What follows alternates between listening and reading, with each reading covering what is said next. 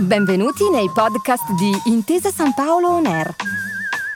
Un luogo dove vengono condivise idee, voci e soprattutto storie. Buon ascolto.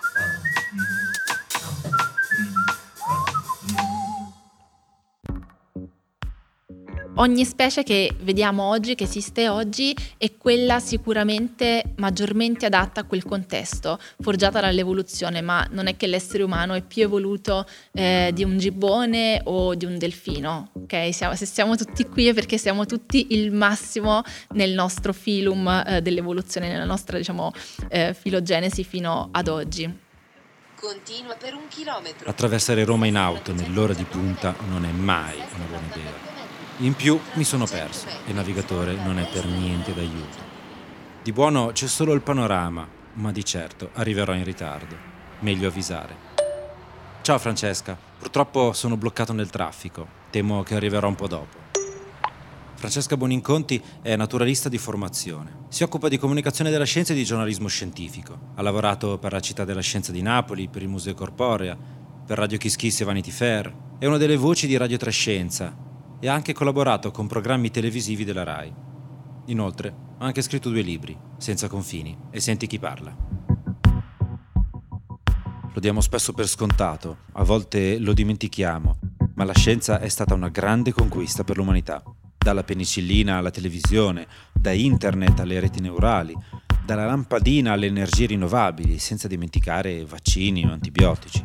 La scienza non è solo genio, ma anche fatica, applicazione, e soprattutto è fatta da persone come me, come voi, donne e uomini che possono rispondere a una domanda semplice ma fondamentale. Quello che state per ascoltare è Perché la scienza? Una raccolta di opinioni di chi ha fatto della scienza la propria ragione di vita. Io sono Michele Bellone e questa puntata si intitola La scienza tra le nuvole. Francesca vive vicino alla tenuta presidenziale di Castel Porziano, un paradiso naturalistico alle porte di Roma. La sua casa ha 6.000 ettari di bosco, proprio lì vicino. Lei mi aspetta all'ingresso con il suo cane. Insieme attraversiamo questo intreccio di aceri, pioppi e lecci stracolmi di vita. Quella vita e quella bellezza di cui spesso ci dimentichiamo. Da bambina mio nonno mi leggeva questa grossa enciclopedia sugli animali e vedevamo insieme documentari naturalistici. Camminavamo nel parco dove abitavo a Napoli e salendo le curve c'era a un certo punto in una di queste curve un formicaio e quindi lui mi spiegava perché le formiche camminavano in fila, che c'era una fila di andata e una fila di ritorno veramente non ricordo un giorno non trascorso ad osservare qualcosa che fossero animali o insomma eh, natura. Quindi forse questa passione me la sono sempre portata dentro da quando ero piccolina e all'inizio del percorso universitario Ero ancora un po' indecisa su uh, che cosa specializzarmi, zoologia sì, conservazione della natura sì, però insomma ci sono tantissimi rami nella zoologia, puoi diventare ornitologo, erpetologo, entomologo, appunto studiare gli insetti eh, oppure studiare i mammiferi. E lì forse ho avuto un'altra folgorazione, ho incontrato una persona che oggi è uno dei miei più cari amici, eh, che è Rosario Balestrieri, un ornitologo, con lui ho fatto prima un corso di birdwatching, di riconoscimento delle varie specie, ma soprattutto durante questo corso ho scoperto che lui faceva l'inanellatore, cioè inanellava gli uccelli migratori, ovvero parliamo di piccoli passeriformi che però dal uh, sud del Sahara, quindi dall'Africa subsahariana, migrano per uh, decine eh, di, di migliaia di chilometri arrivando in Nord eh, Europa oppure addirittura alcuni, sempre appunto dal, dal Sudafrica, arrivano anche a nidificare in Siberia o addirittura in Alaska. Ci sediamo all'ombra di una quercia e mentre il suo cane sgranocchia un ramo, Francesca mi invita a guardare il cielo davanti a noi. Tra le nuvole c'è più traffico che sul raccordo anulare, ma è decisamente meglio organizzato.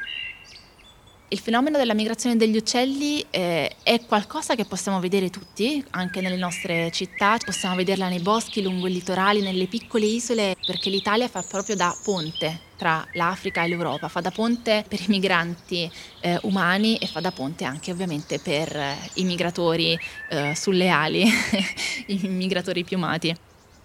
Le piccole isole appunto sono un, un luogo straordinario dove di notte si arrivano a posare anche centinaia di, di migliaia di, di, uccelli di specie diverse, eh, si ha quella che gli anellatori chiamano la botta, cioè l'arrivo veramente di migliaia e migliaia di uccelli che poi finiscono eh, nelle reti da inanellamento, perché queste per inanellare gli uccelli migratori, quindi per studiare la loro migrazione vengono catturati per pochissimo tempo con delle reti che assolutamente non gli arrecano nessun tipo di danno.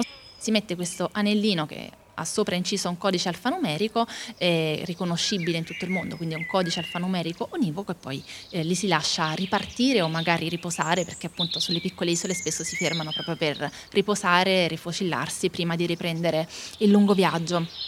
E questo viaggio eh, è qualcosa di straordinario anche per i meccanismi con cui avviene, perché eh, la maggior parte degli uccelli migratori, intendo i piccoli passeriformi, sono uccelli diurni, immaginiamo la rondine, eh, oppure l'usignolo.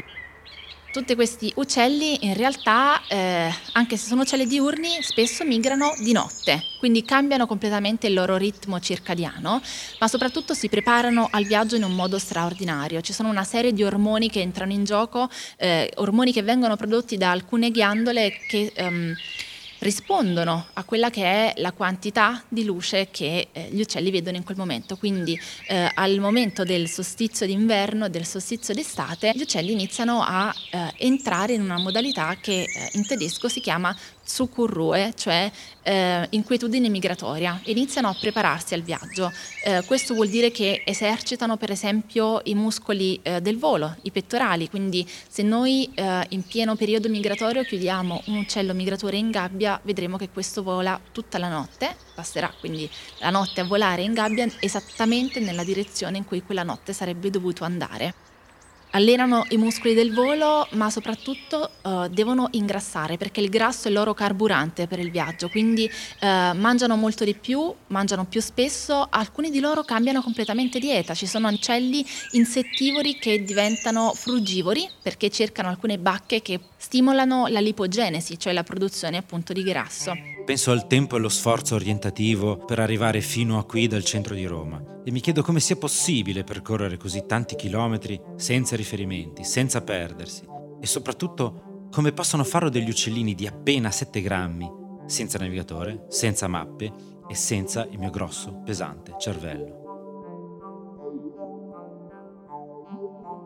Ovviamente la cosa più difficile non solo è attraversare il deserto del Sahara, il Mediterraneo, le Alpi, pensiamo a tutte le barriere ecologiche che devono attraversare questi uccelli nel loro viaggio, ma eh, la cosa più difficile ovviamente è seguire una rotta. E una delle cose straordinarie è che eh, gli uccelli migratori imparano qual è il nord quando sono ancora nel nido, guardando le stelle, imparano qual è l'unica stella fissa attorno a cui apparentemente ruotano tutte le altre stelle, ma la direzione di volo in parte qualcosa che è scritto nel loro DNA, nel senso che eh, gli uccelli migratori nascono in Europa e il loro primo viaggio lo fanno verso sud, quindi verso i loro quartieri di svernamento in Africa e non seguono i genitori. I piccoli passeriformi viaggiano praticamente per conto loro. Poi ovviamente hanno una serie di sistemi di orientamento che entrano in gioco, il magnetismo, il moto apparente del sole e ancora entrano in gioco anche la vista e l'olfatto eh, la vista entra in gioco soprattutto nel momento in cui sono al loro viaggio di eh, ritorno verso l'Europa, quindi sono già stati in Africa almeno una volta e stanno tornando in Europa di nuovo per riprodursi l'anno dopo. A quel punto quella strada l'hanno già fatta e quindi iniziano a riconoscere degli elementi. È noto che molti uccelli migratori riconoscono per esempio l'autostrada A1 tra Napoli e Milano per le luci e in qualche modo la seguono come fosse una direttrice, no? gli dà delle indicazioni giuste. Saranno le cicale, il vento tiepido, la sua voce calma e gentile, ma mi sembra quasi di ascoltare una favola. Francesca ha un indiscutibile talento nel raccontare, ma lei non racconta favole, racconta le meraviglie della vita su questo pianeta. Un'altra cosa che eh, ho sempre amato da piccola erano comunque appunto i documentari e la narrazione, diciamo così, della natura. E quindi ho visto che c'era questo master in comunicazione della scienza, in particolare il master di Roma, all'Università di Roma La Sapienza, che si chiama La scienza nella pratica giornalistica. E quindi ho pensato, ma perché no? Comunque è una cosa che potrebbe tornarmi utile e invece di tornarmi utile è poi diventato il mio lavoro. Radio 3 Scienza. Io mi trovo nella tenuta presidenziale di Castelporziano che è una riserva. Mentre appunto facevo il, il, master in realtà mi sono accorta innanzitutto che la scienza poteva essere raccontata anche alla radio. Quindi eh, la scienza e ovviamente anche la natura potevano essere raccontati anche alla radio soltanto attraverso le parole e non per forza anche attraverso le, le immagini. E poi nel 2018 è arrivata l'idea del primo libro che ovviamente non poteva che essere sulle migrazioni. Racconta il viaggio che intraprendono non solo gli uccelli migratori di cui ormai eh, insomma, ero innamorata e sono ancora innamorata da anni, ma ehm, anche tutti gli altri migratori che sono altrettanto straordinari, quindi balene, cetacei vari, tartarughe marine, ma anche pipistrelli, insetti, insomma c'è chi più ne ha più ne metta. Eh, Le, possiamo chiamarle nuove favole? Possano insegnarci a superare i limiti culturali del nostro miope antropocentrismo. Anche in questo caso è attraverso la scienza che possiamo smettere di intendere il mondo, la vita e i suoi protagonisti come un banale sfondo delle nostre umanissime ma parzialissime vicende. Di sicuro questa antropomorfizzazione degli animali è qualcosa che ci portiamo da, dai secoli dei secoli. Eh, all'inizio anche scienziati pensavano che gli animali erano macchine governate dall'istinto, quindi incapaci di qualsiasi ragionamento o addirittura di qualsiasi apprendimento, cosa che la scienza oggi ha sfatato. Abbiamo utilizzato gli animali in moltissimi modi, eh, nel momento in cui c'erano utili eh, come animali da compagnia o come bestie da soma, ma soprattutto li abbiamo utilizzati nel nostro immaginario per raccontarci eh, pregi, virtù, difetti dell'essere umano. Quindi in qualche modo li abbiamo antropomorfizzati da sempre. Pensiamo alle favole di Esopo fino ad arrivare alla Disney. Tutto questo ovviamente non si è rivelato vero, oggi abbiamo tantissime eh, conoscenze scientifiche in più che ci dicono come gli altri animali abbiano altre intelligenze, addirittura in alcuni casi si può parlare e si inizia a parlare di coscienza, di qualcosa che assolutamente anche solo 50 anni fa, 10 anni fa, 20 anni fa non pensavamo assolutamente potesse appartenere agli altri animali, pensavamo che fossero qualità esclusivamente umane, così come pensavamo che fossero qualità esclusivamente umane la cultura, l'apprendimento, l'arte e invece ci siamo accorti che tutto questo eh, è stato disseminato, forse se vogliamo anche nel corso dell'evoluzione e tantissimi altri animali presentano forme di apprendimento anche molto complesse, pensiamo ai canti delle balene, ai canti degli uccelli, addirittura i pipistrelli per esempio hanno delle forme di apprendimento o ovviamente gli altri primati che sono quelli più vicini a noi, no? in cui eh, magari c'è un macaco che per la prima volta lava una patata dalla terra nell'acqua si accorge che ha un sapore migliore, quella cosa viene eh, tramandata ai suoi figli. Ci siamo accorti quindi per esempio che esistono anche dei dialetti, quindi delle variazioni regionali eh, nei canti degli uccelli ancora una volta, delle balene, ma anche per dire delle lucciole, no? che quei lampi luminosi sono in realtà il loro linguaggio e anche quei lampi luminosi hanno un dialetto. Quelle che Francesca scrive sono storie di animali considerati non come simboli, ma per quello che sono altre forme di vita, diverse ma non per questo inferiori a Homo sapiens. Riconoscere un'intelligenza altra significa arricchire anche la nostra intelligenza, il concetto stesso di intelligenza. Significa rimodulare i rapporti, spesso di prevaricazione, di forza, che fino ad oggi hanno caratterizzato la nostra presenza su questo pianeta. Il confronto con gli altri animali è qualcosa che abbiamo anche questo forse sempre avuto, fin dall'antichità, fin da quando eh, abbiamo iniziato ad associarci a un lupo che poi man mano è diventato un cane o eh, un gatto che ci ha aiutato a scacciare i topi. È un confronto quindi ancestrale, direi, che poi è diventato ovviamente nel corso dei millenni un processo di domesticazione in cui ancora una volta eh, abbiamo voluto giocare un po' a guidare eh, questa domesticazione, quindi a selezionare eh, per esempio razze di cani che avevano quelle caratteristiche più utili per noi, magari un fiuto eccezionale o erano eh, più mansuete, quindi rispondevano meglio agli ordini eh, di un, di, un, padrone, di, di, un essere umano. Questo confronto forse con, con gli altri eh, esseri viventi è qualcosa che ha guidato anche i primi scienziati, i primi etologi, pensiamo a Conrad Lorenz, no? eh, al rapporto che aveva eh, con le sue taccole o comunque insomma con gli animali che racconta nell'anello di Re Salomone. Si dice che Re Salomone avesse un anello che gli permetteva di parlare con gli animali e di capirne il linguaggio. E non è un caso se uno dei libri più famosi di uno degli etologi più famosi, Conrad Lorenz, si intitola proprio L'anello di Re Salomone. Francesca e Mina mi riaccompagnano alla macchina. È quasi il tramonto. Su Roma, da lontano, comincia a danzare qualche stormo di storni. Mi spiace abbandonare questa pace selvatica dove ho imparato ad ascoltare, ad aspettare e a rimanere al mio posto. Mentre raccolgo il canto degli uccelli, il sentiero gira verso est, nel fitto del bosco, e subito diventa buio. Un po' mi timorisce, ed è giusto così in fondo. Da quando abbiamo smesso di temere il bosco, abbiamo anche smesso di rispettarlo. Io ho la fortuna immensa di eh, vivere in un bosco, eh, un bosco di 6.000 ettari qui alle porte di Roma e negli ultimi due anni ho come vicini di casa anche un piccolo branco di lupi.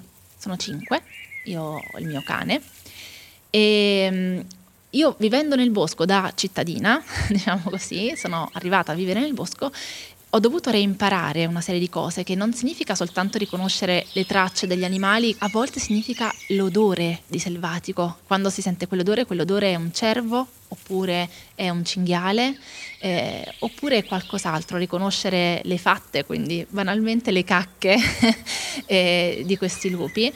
E eh, racconto questa cosa perché Ovviamente significa anche porre un limite al fatto che io voglia passeggiare liberamente eh, in questo bosco che è, mia che è anche la mia casa, che è anche la casa di tanti altri. Diciamo eh, che di questi tempi dovremmo forse riuscire a ritrovare un confronto con il selvatico che sia il più onesto possibile, eh, che ci faccia capire eh, che la convivenza è sicuramente possibile, ma eh, forse diciamo, per arrivare a una buona convivenza dobbiamo ripartire dalle basi, quindi riscoprire qual è la biologia degli altri animali, eh, degli animali selvatici, quali sono le regole da rispettare, le regole da mantenere, le regole di comportamento nostro, perché siamo gli unici qua, sul cui comportamento possiamo agire, cioè non possiamo pretendere da una volpe che si sposti.